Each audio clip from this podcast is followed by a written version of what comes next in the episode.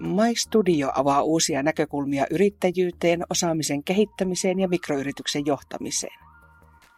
Näissä podcasteissa kurkistetaan mikroyrittäjien arkeen ja mikroyritysten yhteiskunnalliseen vaikuttavuuteen. Ääneen pääsevät professorit, tutkijat, mikroyrittäjät ja yrityspalvelutoimijat. Yrittäjän osaaminen on uudistuvan ja kestävästi kasvavan liiketoiminnan kivijalka.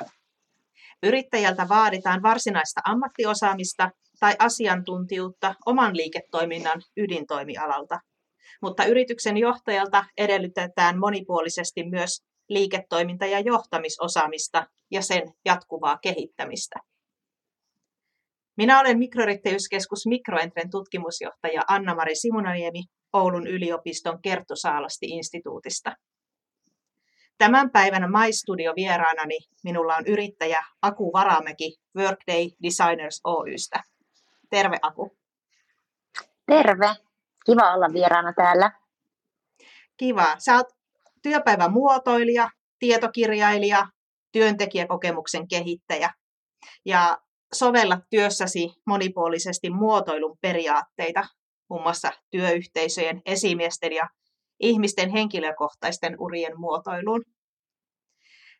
Tänään tässä podcastissa on tarkoitus, että me keskustellaan sun kanssa erityisesti sinun omasta yrittäjän polusta, niistä osaamisista, mitä sä oot tarvinnut tässä yrittäjänä toimiessa, ja samoin sinun omista kokemuksista siinä liiketoiminnan kehittämisessä.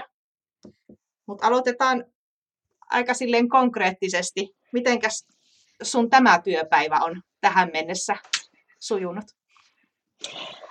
No mulla on ollut tänään itse asiassa todella ihana työpäivä. Mulla on vähän tässä syksyllä ollut semmoinen projekti, että mä yritän vähän niin kuin nivoa samantyyppisiä töitä niin kuin aina yhteen päivään, että ne ei olisi niin pirstaleisia. Ja tämä päivä on onnistunut siinä hirveän hyvin.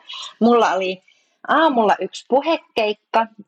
Nyt pitkästä aikaa taas asiakkaan tiloissa, joskin se striimattiin sieltä sitten eri puolelle Suomea, mutta kuitenkin pääsin tapaamaan asiakasta kasvatusta ja puhumaan ihanalle yleisölle ihan niin kuin, sellaisessa niin kuin live-tilanteessa. Ja sitten tota, mä olin keskustassa liikkeellä, niin mä söin keskustassa hyvän lounaan ja sitten mä tota, niin siinä samalla olin haastateltavana yhtä lehtijuttua varten ja nyt meillä on sitten tämä tämä juttuhetki tässä tulossa, että mulla on tämmöinen niin kuin esiintymis- ja puhumis- ja haastattelupäivä, eli ihan siis mun lempijuttuja. Niin, onko tämä semmoinen tyypillinen päivä vai poikkeuksellinen päivä?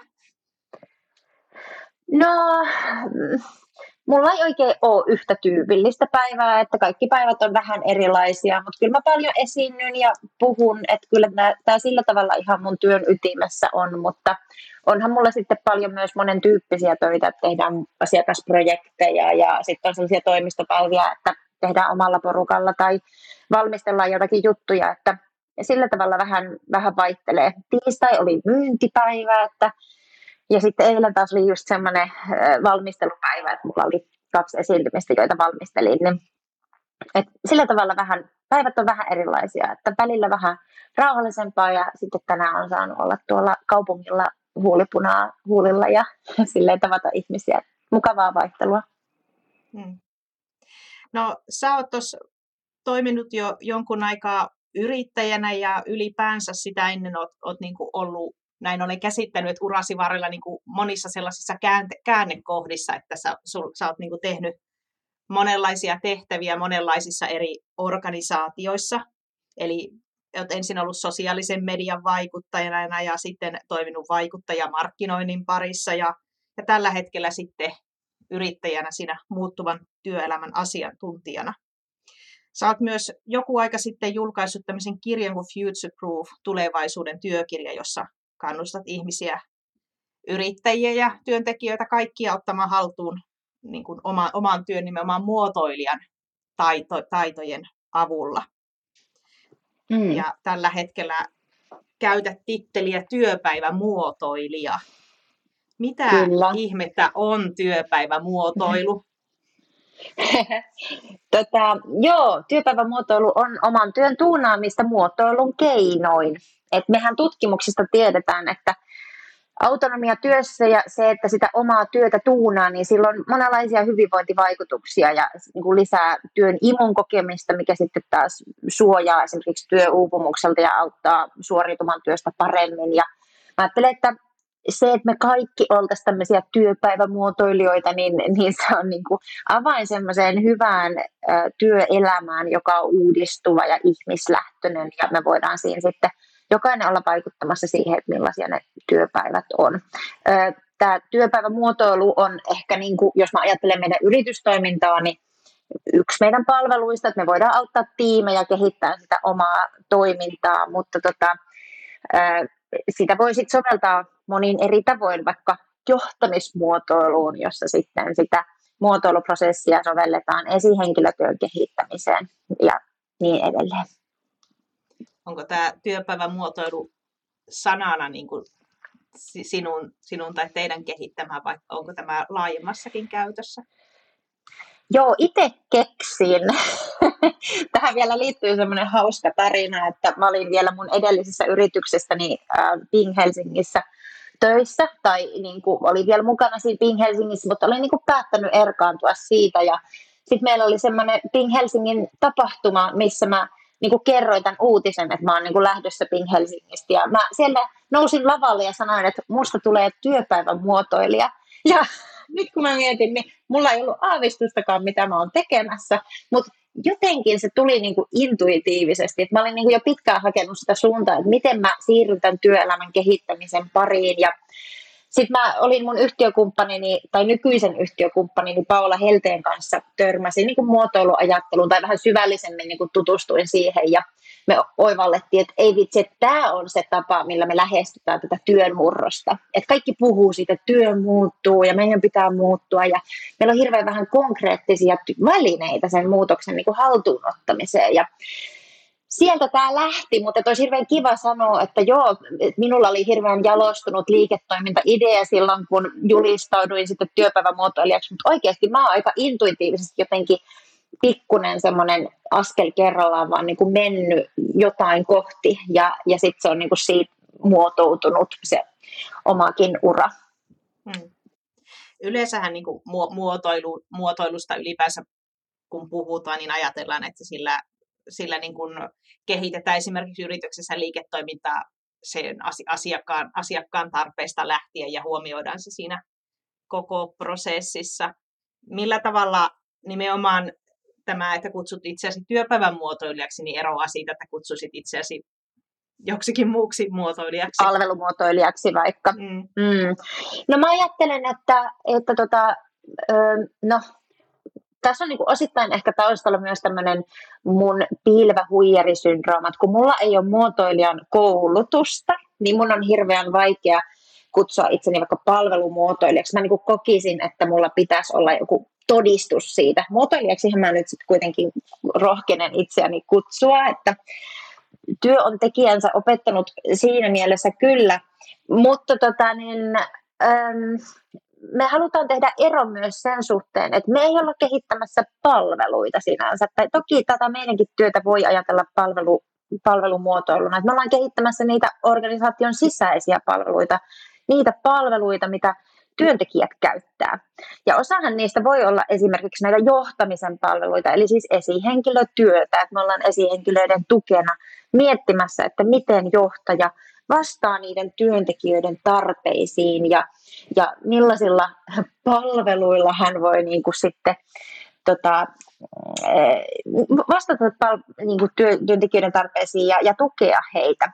Että tota, me ajatellaan, että meillä on aika vahvana niin kuin ostettu yritysmaailmassakin se ajatus, että palvelumuotoilun keinoin kehitetään asiakaskokemusta, ja me haluttaisiin tuoda siihen rinnalle yhtä väkevästi se ymmärrys siitä, että me tarvitaan myös sitä työntekijäkokemuksen kehittämistä. Kun me tiedetään tutkimuksista, että asiakaskokemus ja työntekijäkokemus on saman asian kääntöpuolia, että ne korreloi vahvasti keskenään. Ja meidän perinteinen tapa, tai niin kuin se, miten me niin kuin tällä hetkellä asiakaskokemusta kehitetään, on aika vahvasti kuitenkin se, että me kehitetään sitä sen niin kuin asiakkaan näkökulmasta. Ja me voitaisiin mun mielestä monesti lähestyä sitä sieltä työntekijän kautta, että miten se työntekijä itse kehittää omaa työtään, miten työntekijälle annetaan välineitä itse arvioida, että miten vaikka asiakastarpeet on muuttumassa ja miten se vaikuttaa mun työhön. Ja sitten me annetaan niin se mandaatti tuunata sitä työtä itse ja vastata niihin tarpeisiin. Ja, ja sitten esihenkilöiden rooli ehkä enemmän onkin niin poistaa niitä esteitä siitä tieltä niin, että se työntekijä voi onnistua siinä työssään. Et siinä on niin kuin, me, me halutaan niin kuin olla nimenomaan tämän sisäisen kehittämisen kumppaneita ja, ja liikutaan ennen kaikkea siellä työntekijäkokemuksen kehittämisen puolella. Että siksi työpäivämuotoilu eikä palvelumuotoilu, mikä sitten ehkä kuitenkin vahvemmin liitetään sinne asiakasrajapintaan, vaikka palvelumuotoiluahan toki voi soveltaa ihan hirveän monella eri tavalla. Hmm.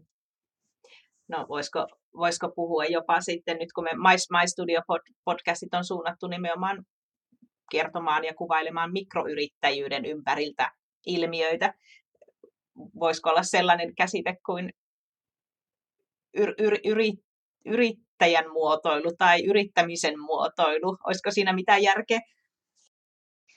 Kyllä, on tosi paljonkin järkeä. Että me ollaan sovellettu tätä muotoiluajattelua niin kuin uramuotoiluun, eli siis ihmisten työurien muotoiluun. Me ollaan monia ihmisiä oltu myös rohkaisemassa yrittäjän polulle. Ja tämä ihan sama menetelmä kyllä taipuu myös siihen niin kuin oman yritystoiminnan kehittämiseen. Sitten me puhutaan osaamismuotoilusta. Tähän hirveän tärkeä näkökulma nimenomaan mikroyrityksissä, missä se osaamisen kehittäminen on usein sitä liiketoiminnan kehittämistä. Nämä kulkee täysin käsi kädessä. Eli tota, niin kuin se osaamisen kehittämisen näkökulma. Ja toki sitten mikroyrityksissä, joissa on työntekijöitä, niin siellä on sitten myös tämä johtamismuotoilun näkökulma, että pienissäkin yrityksissä niitä työntekijöitä täytyy johtaa ja, ja sitä esihenkilötyötä kehittää ja, ja tätä voi niin kuin lähestyä sitä kautta. Tai sitten meidän roolihan on niin kuin kahtalainen, että me toisaalta toimitaan niin kuin fasilitoivassa roolissa, me halutaan antaa ihmisille työkaluja siihen oman työn kehittämiseen tai oman osaamisen kehittämiseen, mutta toisaalta me voidaan toimia sitten niinku kumppanina siinä työntekijäkokemuksen kehittämisessä, että niissä yrityksissä, missä on työntekijöitä, niin voidaan sitten vaikka miettiä, että miten pitäisi palkita tai, tai mitä asioita siellä oikeasti kannattaa kehittää niin, että ne on niille ihmisille merkityksellisiä ja tärkeitä niin jutut, että liikuntasetelit ei ole se ainoa tapa, miten me voidaan työntekijöitä vaikka sitouttaa. Että keinoja on paljon, mutta meidän pitäisi aina niin kuin ymmärtää paremmin sitä kunkin organisaation tota, tarpeita ja niitä työntekijöitä, joita siellä on. Ja, ja siihen tämä niin palvelumuotoilu lähestyminen antaa hirveän hyviä välineitä ja se niin kuin kehitysmenetelmä. Joo. Eli sä oot sinun yritystoimintas Aku Värämäki on, on toimia tämmöisenä valmentajana tai, skor, äh, valmentajana tai sparraajana tai, tai muotoilun muotoilijana, niin kuin, niin kuin kutsut sinä, toisten, toisten työorganisaatioiden tai to, toisten yritysten kehittämisessä. Mua kiinnostaisi niin kun kuulla, että miten sä olet soveltanut tai missä tilanteessa tämä osaaminen on näkynyt siinä sun omassa yritystoiminnassa tai omassa, omalla urapolullasi, miten sä olet sitä muotoillut Mm. Miten mä oon niin omaa uraani muotoillut. Niin, esimerkiksi. Joo, no mä oon tehnyt monta kertaa urallani semmoisen viisivuotisvisioharjoituksen, että mä oon piirtänyt tulevaisuuden vision ja sitten stepit sieltä taaksepäin, että miten mä niin kuin ikään kuin pääsen siihen. Ja tästä on niin kuin tutkitusti, urheiluvalmennuksessa tästä käytetään paljon niin kuin käytetään tätä paljon ja sitten e, siitä on ihan tutkimusnäyttöä, että pelkästään se visio ei niin kuin auta pääsemään, mutta jos sä vielä pystyt kuvittelemaan ne keinot, niin sitten sun niin kuin mahdollisuudet onnistua on jo aika hyvät. Ja mä oon, mä oon tehnyt tämmöisen niin kuin useita kertoja tässä urallani, ja se on kyllä hämmästyttävää, että miten siitä tulee itseään toteuttava ennuste. Et jos osaa kuvitella semmoisen innostavan, tavoiteltavan tulevaisuusvision, niin se vähän niin kuin lähtee toteuttamaan itseään ilman, että sitä olisi teipannut jääkaapin oveen ja tuijottaisi joka aamu. Et tota, esimerkiksi silloin, kun me oltiin perustettu tämä meidän nykyinen yritys, niin mä piirsin tämmöisen vision ja siellä oli tota, kirja ja tota, siellä oli semmoinen toimisto, jossa oli sellaiset ihanat, äh, ihanat pyöreät ikkunat ja mitä kaikki, mä olin piirtänyt sinne tosi monta juttua ja sitten ne asiat tapahtuu aika nopeasti. Että siis ihan, siinä ei mennyt varmaan kuin reilu vuosi tai alle kaksi vuotta, kun tosi moni niistä asioista oli itse asiassa jo tapahtunut. Ja se toimistojuttu on jäänyt mun mieleen sen takia, että ö, meillä oli meidän yrityksessä sellainen vaihe, että me oltiin meidän taloyhtiön kellarissa. Meidän toimisto muutti sinne, kun meillä oli rahat aika vähissä. Ja sitten mä katsoin ympärille ja mä olin silleen, voi ei, ne ikkunat on tossa. Meillä oli sellaiset rumat ikkunat, missä oli sellaiset kalterit niissä ikkunoissa. Ja mä ajattelin, että tääkö tämä mun visioni nyt oli. Että mä visioin sen ja se toteutui juuri sellaisena, että pitää harjoitella vähän tätä piirtämistä vielä tarkemmin ja varoa, mitä toivoo. Että ensi kerralla mä piirrän kyllä vähän hulppeamman, hulppeamman asennuksen, mutta mutta joo, erinäisten vaiheiden kautta, vaikka on ollut myös tämmöisiä ihan vaikeampiakin vaiheita, niin sitten kuitenkin ne monet jutut on tapahtuneet ihan sillä tavalla, kuin on toivonutkin ja on niin kuin päässyt kulkemaan eteenpäin. Hmm. Mutta missä... mut ehkä mä nyt kuvasin tässä niinku tämmöisen yhden menetelmän, mikä ehkä liittyy sitten siihen, kun lähtee hakemaan niitä keinoja tai ehkä vähän niin kuin visioimaan sitä suuntaa, mutta ehkä se, mikä tässä on niin kuin kaikkein tärkeintä musta on se, että ähm, miettii niitä omia arvoja ja omia toiveita työlle ja, ja niitä asioita, joita pitää tärkeänä ja joiden parissa haluaa tehdä tö- töitä.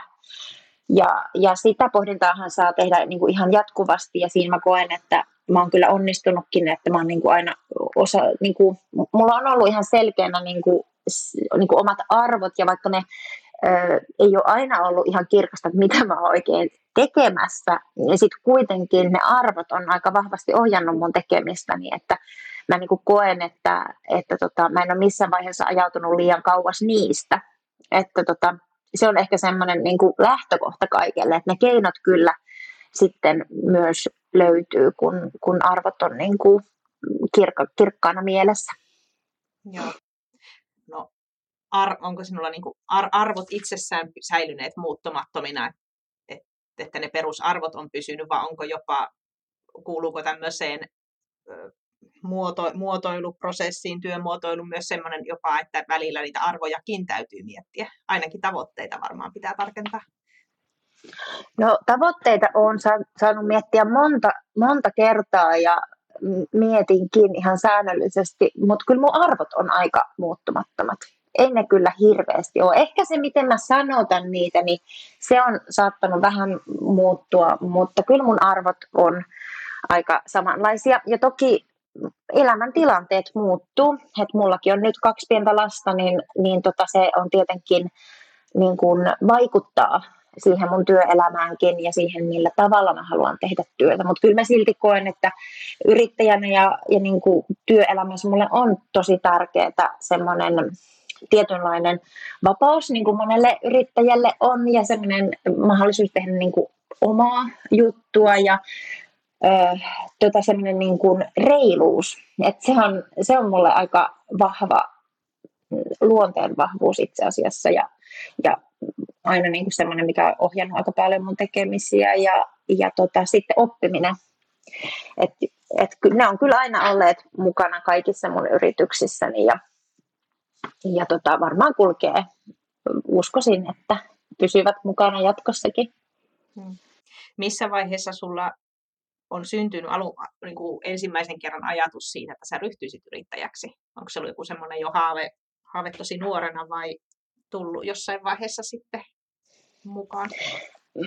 Mä luulen, että mä oon aika tyypillinen lama-ajan lapsi siinä mielessä, että mä en haaveillut yrittäjyydestä. Mä vähän niin kuin, No ei voi sanoa, että ajauduin, koska mä kyllä tein ihan tietoisen ratkaisun jossain vaiheessa, mutta se ei ollut mulle koskaan mikään semmoinen unelma tai tavoite.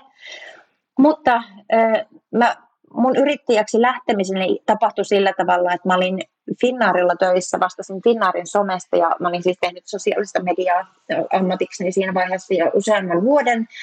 Ja tota, niin, päässyt ehkä vähän semmoiselle niin näköalapaikoillekin, että kovin monessa yrityksessä ei silloin tehty sosiaalista mediaa vielä niin tota, siinä mittakaavassa kuin mitä niin kuin nykyään tehdään. Ja tota, sitten mä huomasin, että mun osaamiselle rupesi olemaan aika paljon kysyntää. Että mulle tuli kaikenlaisia koulutuspyyntöjä ja puhekikkapyyntöjä ja no hirveästi kyllä niin kuin mielelläni neuvoin ja, ja sparrasinkin monia kollegoita sit eri yrityksissä, mutta onhan se sitten niin palkkatöissä vähän tulee sellainen ajankäytöllinen haaste jossain vaiheessa, että ihan joka paikkaa ei enää kerkeä menemään. Ja tota, sitten mä ajattelin, että okei, tässä on ehkä joku juttu, että tälle mun osaamiselle ehkä on kysyntää. Ja sitten se sattui semmoiseen saumaan, että mä olin ollut Finnaarilla jo useamman vuoden ja niin kuin koen, että mä olin saavuttanut siellä hienoja juttuja. Että oli vähän semmoinen olo, että okei, mä voisin ehkä jotain uutta tässä nyt sitten miettiä. Ja tota, sitten päätin, että nyt kokeilen tätä yrittäjyyttä. Että pahinta, mitä voi tapahtua, on se, että mä en, mulla ei olekaan niitä töitä ja sitten mä menen johonkin palkkatöihin takaisin. Mutta en ole vielä mennyt, että ihan hyvin tämä on mennyt. Ja nythän mä oon varmaan, niin kuin mä en enää silleen toimistokelponenkaan, että kukaan ei varmaan enää mua huoliskaan, kun mä oon niin tota, tälleen seitsemän vuotta jo ollut yrittäjänä, niin, niin tota, tuntuu, että on aika tottunut siihen, siihen vapauteen, että voi tehdä omalla tavallaan sitten hommia. Ei vaan, never say never. Mä en siis myöskään ajattele niin, että mä en voisi mennä palkkatöihin. Mä tota, voi olla, että mä joskus vielä meinkin. En mä niin kuin, sulje sitäkään pois, mutta mä oon, mä oon onnellinen yrittäjä, että ei se ole tällä hetkellä semmoinen, semmoinen ajatus, millä kauheasti leikittelisin. Mm. Eli sulla on semmoinen ja kuitenkin jatkuvasti semmoinen muutos, muutoskyvykkyys tai valmius muuttuu, että sä et ole lukinut, vaikka sulla voi olla niitä viiden vuoden visioita siellä jääkaapin ovessa, niin silti et ole niin lukittautunut niihin, että sitä ei voisi muuttaa. En, en ole lukittautunut missään nimessä ja, ja mä en kuvittele, että meidän yritys olisi olemassa tällaisena vaikka viiden tai kymmenen vuoden kuluttua. Siis mä ajattelen, että mä rakennan tätä yritystä niin kuin tämä olisi olemassa vielä sadan vuoden päästä. Et mulla on semmoinen hyvin pitkäjänteinen suhtautuminen tämän meidän yrityksen kehittämiseen ja musta on niinku ihana ajatus, että me voitaisiin jättää tämä jälkipolville sitten joskus aikanaan. Mutta mä luulen, että me ollaan sellaisten asioiden parissa tekemisissä, että ne jutut, mitä me tehdään tänään, niin viiden vuoden päästä ne on varmaan ihan vanhanaikaisia ja epärelevantteja. Et mä en niin yhtään kuvittele, että mä voisin jatkaa tätä samaa myllytystä vuodesta toiseen. Mutta toisaalta niin kun, ehkä tämä niin kuin omat arvot ja se halu oppia ja se uteliaisuus ja kiinnostus niin kuin maailmaa ja, ja niin kuin tähän työmurrokseen, niin se on sitten toisaalta niin kuin ehkä ajanut just näiden, niin kuin näiden teemojen pariin ja, ja se tekee niin kuin omasta työstä kiinnostavaa, että nämä asiat muuttuu niin nopeasti ja joutuu haastamaan itseään ja saa haastaa itseään, että, että tota, kyllä mä uskon, että me sitten keinot löydetään, löydetään mutta tota, mä en vaan pysty kuvittelemaan, että vielä viiden vuoden päästä me paukuteltaisiin näitä ihan samoja juttuja. Että tavoitteena tietenkin on, että, että tota, meidän asiakkaidenkin ajattelu menisi eteenpäin ja me, me ehkä tota, tehtäisiin jopa itsestämme tarpeettomia tietyissä jutuissa. Hmm.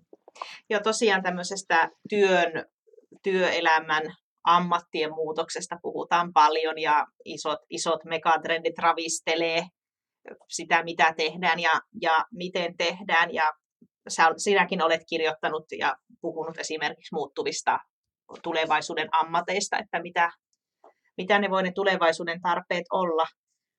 Mitä sä kuvittelet sinä, siltä sun omalla, omalla kohdaltasi, minkälaisia niin kuin ehkä skenaarioita sulla on sit siitä, että jos ihan tässä muodossa, mitä, mitä te tarjoatte, minkälaista palvelua te tällä hetkellä tarjoatte, niin mihin suuntaan se saattaisi mennä, tai mitkä voisivat olla vaihtoehtoisia suuntia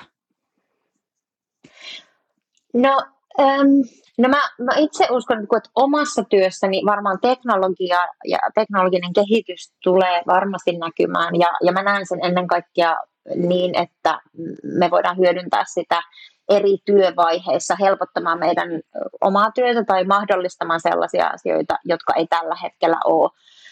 Joko ei mahdollisia tai sit niille, niissä ei ehkä ole niin kuin liiketoiminnallisesti järkeä, että me voidaan esimerkiksi tutkia jotakin asiaa hyvin kustannustehokkaasti jo, jotenkin niin kuin jär, järkevällä niin kuin teknologia-avustuksella.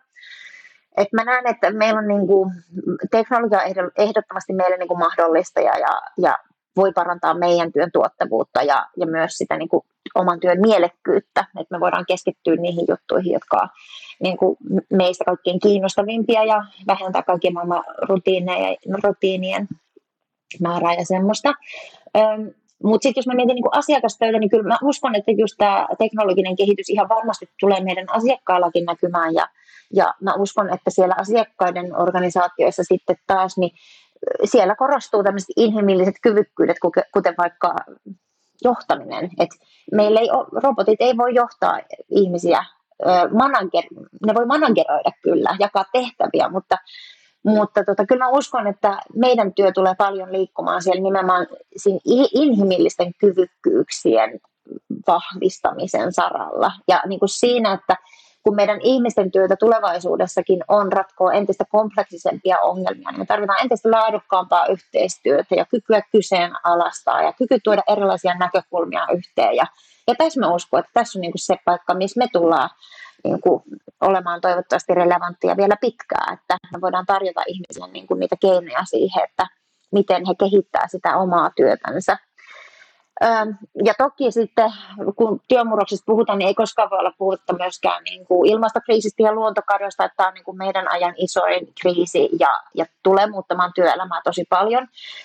On tosi kiinnostava nähdä, että mitä se sitten tarkoittaa. Minusta tuntuu, että sitä on vähän vaikea hahmottaa, että että toki meiltä varmaan niin kuin se, niin kuin tästäkin syystä häviää joitain työpaikkoja ja sitten taas syntyy valtavasti uutta. Että tota, kiinnostavia aikoja elelemme, mutta kyllä mä uskon, että me sitten löydetään sieltä tulevaisuudessakin ne, ne omat niin kuin areenat, joilla me sitten pystytään auttamaan asiakkaita ja olemaan relevantteja. Ja, ja varmaan niin kuin teemat kuin osaamisen kehittäminen, niin se ei niin kuin koskaan vanhene. Meidän pitää aina oppia ja, ja tota, aina olla niin kuin ihmisiä toisillemme. Ja mä uskon, että meidän, meidän business on aika paljon sitä ihmisenä olemista ja sitä, että me opetetaan toisiamme olemaan ihmisiksi ja, ja tuomaan nimenomaan sitä inhimillistä näkökulmaa siihen niin kuin kehittämisen pohjaksi. Niin, niin kyllä mä uskon, että meillekin sitten tulevaisuudessakin töitä löytyy. Hmm. Ju, juurikin tämä osa, osaamisten ylläpitäminen ja kehittäminen on, on tämän meidän tämän päivän keskustelun aiheena. Tota, sanoit tuossa keskustelun alkupuolella vähän itse toit esiin, että, että, että tavallaan sun, sun osaaminen ja sen kehittäminen et ole, ei perustu niinkään erilaisten muodollisten tutkintojen niin kuin hakemiseen, vaan sä kehität itseäsi ja, ja seuraat aikaa ja e, e, e, tulevia tapahtumia jotenkin toisin. Mitä semmoisia vinkkejä tai toimintatapoja sulla on tähän niin kuin toimintaympäristön muutosten ennakointiin ja oman osaamisesi ylläpitämiseen, joita, joita haluaisit jakaa? Joo, no vaikka mä alussa tuossa dissasin vähän itteeni, niin täytyy silti sanoa, että kyllä mä niin koen, että kun mulla on yksi korkeakoulututkinto yhteisöviestinnästä, niin se antaa mulle aika hyvän pohjan tähän mun nykyisenkin työhön. Et kun mä tuossa sanoin alussa, että mä oon valemuotoilija, niin tota, se ehkä vaan niin kuin, eh, liittyy semmoiseen omaan kipuiluun ja ehkä moni kuulijakin tunnistaa, että kun nämä osaamisvaatimukset muuttuu niin kovaa vauhtia, niin me ei aina ehditä hankkia sitä tutkintoa jokaiseen tarpeeseen, mikä meillä nousee. Ja joskus meidän pitää tyytyä pikkusen vähempään. Ja mä esimerkiksi itse ajattelin, kun mä julistauduin työpäivän muotoilijaksi, että nyt mun pitää oikeasti käydä joku tutkinto tai niin opiskella tätä ja sitten seuraavana vuonna, tota, me oltiin sit, mun mies on tutkija, niin me oltiin sitten lähdössä hänen toinen perässä Jenkkeihin ja mä otin sitten sinne yliopistoon yhteyttä, että mä olisin nyt tulossa opiskelemaan, mutta että miten tämä nyt tapahtuisi, kun mulla ei ole mitään stipendia ja mä en tiedä pääseekö mä mun viisumilla sinne ja tämmöisiä kysymyksiä. Ja tota, meillä oli sitten tämän laitoksen johtajan kanssa kahdeksan minuutin Skype-puhelu ja me oltiin siinä kahdeksassa minuutissa päätetty, että mä menen sinne opettamaan. Ja näin minusta sitten tuli muotoilun vieraileva professori Varamäki, mikä on siis ihan uskomattoman huvittavaa, että ilman sitä muodollista pätevyyttä, mikä oli juuri se mun kipupisteeni, niin musta tuli sitten se meidän perheen professori. Mutta joo, tämä siis vaan ehkä kuvaa sitä, että niitä oppimisen keinoja on ja, ja tota, kuvaa myös niin kuin mun tapaa oppia, että kun mä tunnistan tarpeen, niin sitten mä niin kuin lähden miettimään, että millä eri keinoilla mä nyt voin kehittää tätä mun osaamista. Ja kun mä nyt olin siellä Yhdysvalloissa, niin mun looginen lähestyminen oli se, että mä menen sinne yliopistoon opiskelemaan, mutta mähän opin ihan hirveästi opettamalla. Ja nyt mä ajattelen, että ehkä ne mun osaamis, niin kuin mielenkiinnon kohteet ei edes enää johon niin kuin pitkään aikaan ole liittyneet välttämättä siihen muotoiluosaamisen kehittämiseen. Että mä koen, että muotoilijana niin mä arvostan sitä ammatillista osaamista, mitä muotoilijoilla on, mutta tässä mun työssäni niin tämä mun tausta on ihan relevantti ja mulla on riittävät taidot niin kuin tuohon niin kuin muotoiluosaamiseen, että mä pystyn toimimaan niin kuin tässä työssä. Ää, mutta sen lisäksi niin mä jatkuvasti luen.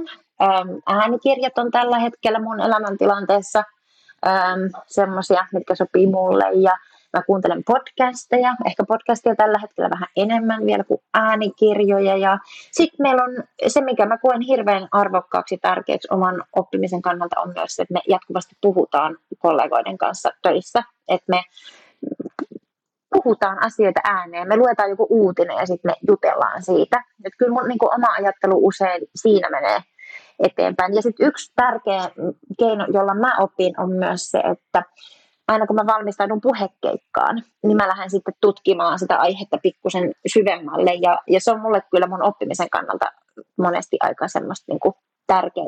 Tota, siinä tulee tutkittua vähän niitä asioita ja sitten kun vielä esittää ne, niin sitten ne asiat niin kuin jäsentyy myös omassa mielessä. Että sitä pidän, pidän tärkeänä, mutta tota, sitten toki on myös paljon semmoista just in time oppimista, että tulee joku kysymys tai joku selkeä tarve, että sitten mä vaan googlaan tai katson joku YouTube-video ja selvitän jonkun jutun, mutta tota, tämä on sitten ehkä enemmän semmoista yleistä omaa alaa luotaavaa ja maailmaa luotaavaa seuraamista, että tota, pysyy hereillä. Ja, ja toki asiakkaat on myös tärkeitä, että heidän kanssa jutellessa, niin siinä aina oppii.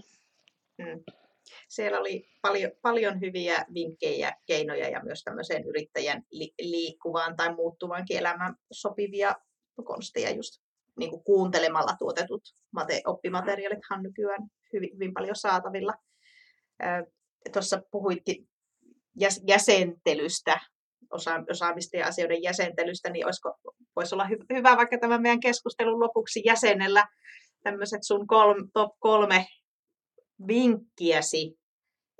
Voisiko ne olla vaikka sinne mikroyrittäjän, oma, mikroyrittäjän työn muotoiluun tai liiketoiminnan muotoiluun, niin mistä voisi lähteä vaikka liikkeelle?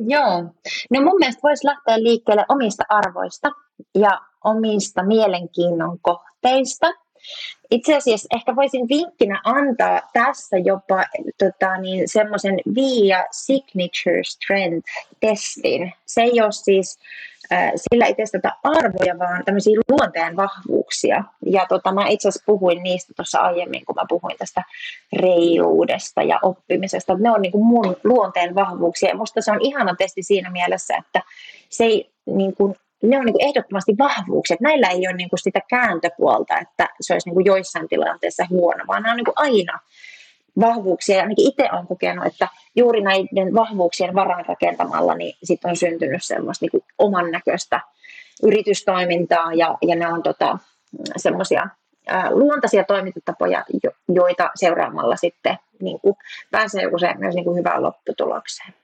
Eli se itseen tutustuminen olisi niin kuin mun eka vinkki. No sitten se toinen vinkki voisi liittyä siihen, että kun me mietitään, mihin maailma on menossa, niin tunnista sieltä, että millä osaamisilla siellä tulevaisuudessa pärjää tai mitkä osaamiset korostuu tulevaisuudessa ikään kuin suhteessa sit siihen omaan tulevaisuuden visioon. Ja, ja sieltä sitten tunnistaisi, että mikä se on se oma osaaminen, jota haluaa kehittää ja jossa haluaa olla hyvä ja erottuva. Ja ehkä tässä, niin kun, kun työ on nyt todella radikaalissa muutoksessa, maailman talousfoorumin arvion mukaan 85 prosenttia vuoden 2030 työpaikoista on sellaisia, mitä ei ole vielä keksittykään, niin kun moni meistä tulee työskentelemään sellaisissa töissä, joita ei vielä ole keksitty, niin nyt olisi hirveän tärkeää pitää mieli avoimena ja sellainen niin kuin growth mindset siinä oppimisenkin suhteen, että ei tarvitse vielä olla sen alan asiantuntija, jotta sen varan voisi rakentaa liiketoimintaa tai jotta sitä osaamista voisi lähteä kehittämään. Monet vaikka nyt isosti tota, trendaavat ilmiöt, niin kuin vaikka kestävän kehityksen teemat, niin me tarvitaan asiantuntijoita ja, ja se asiantuntijaksi kasvu vaan niin kuin tapahtuu tekemällä, että jos miettii vaikka viiden vuoden päähän, miten paljon omaa osaamista voi kehittää, niin ihan, ihan älyttömästi. Et sen kun vaan ryhtyy toimeen, tunnistaa sen oman jutun, mitä haluaa lähteä kehittämään ja sitten vaan tulee, tullakin kolmanteen vinkkiin, eli tuumasta toimeen. Se, että alkaa tehdä, miettiä, että miten mä voin tänään kehittää tätä osaamista tai miten mä voin tänään tehdä tämän asian pikkusen paremmin. Öö, niin kuin mäkin tuossa kuvasin, niin näitä keinoja oppimiseen on ihan valtavasti. Mä en puhunut mistään verkkokursseista edes, joita itsekin on joitain käynyt ja tota, ihan mahtavia mahdollisuuksia hankkia uusinta tietoa maailman parhailta asiantuntijoilta. Tämä niin kuin avaa ihan valtavat portit niin kuin sille, että meidän ei tarvitse tyytyä siihen, mitä meillä nyt sattuu olemaan siinä ihan lähipiirissä, vaan me voidaan niin kuin todella avoimesti lähteä hakemaan sitä oppia. Mutta sellainen tuumasta toimeen asenne, että tartutaan toimeen ja ruvetaan tekemään ja mietitään, että mikä on sellainen juttu, mitä mä pystyn joka päivä omassa arjessani toistamaan. Se voi olla vaikka se, että kuuntelee podcastia 15 minuuttia tai sitten jollakin toisella voi olla mahdollisuus suorittaa vaikka kokonainen tutkinto siinä töiden ohessa. Meidän niin kuin elämän tilanteet vaihtelee hirveästi, mutta jokaiselle varmaan löytyy se oma tapa, joka toimii ja siitä vaan sitten hommi. Kiitos Aku Varamäki. Tämä on ollut hyvin antoisa keskustelu ja täältä, täältä riittää ammennettavaa vinkkejä yhdelle sun toiselle työelämässä olevalle ja toivottavasti varsinkin näille, näille meidän podcasteja kuunteleville yrittäjille. Toivottavasti kuulijat on saaneet tästä eväitä, tästä hyvin polveilevasta tarinasta.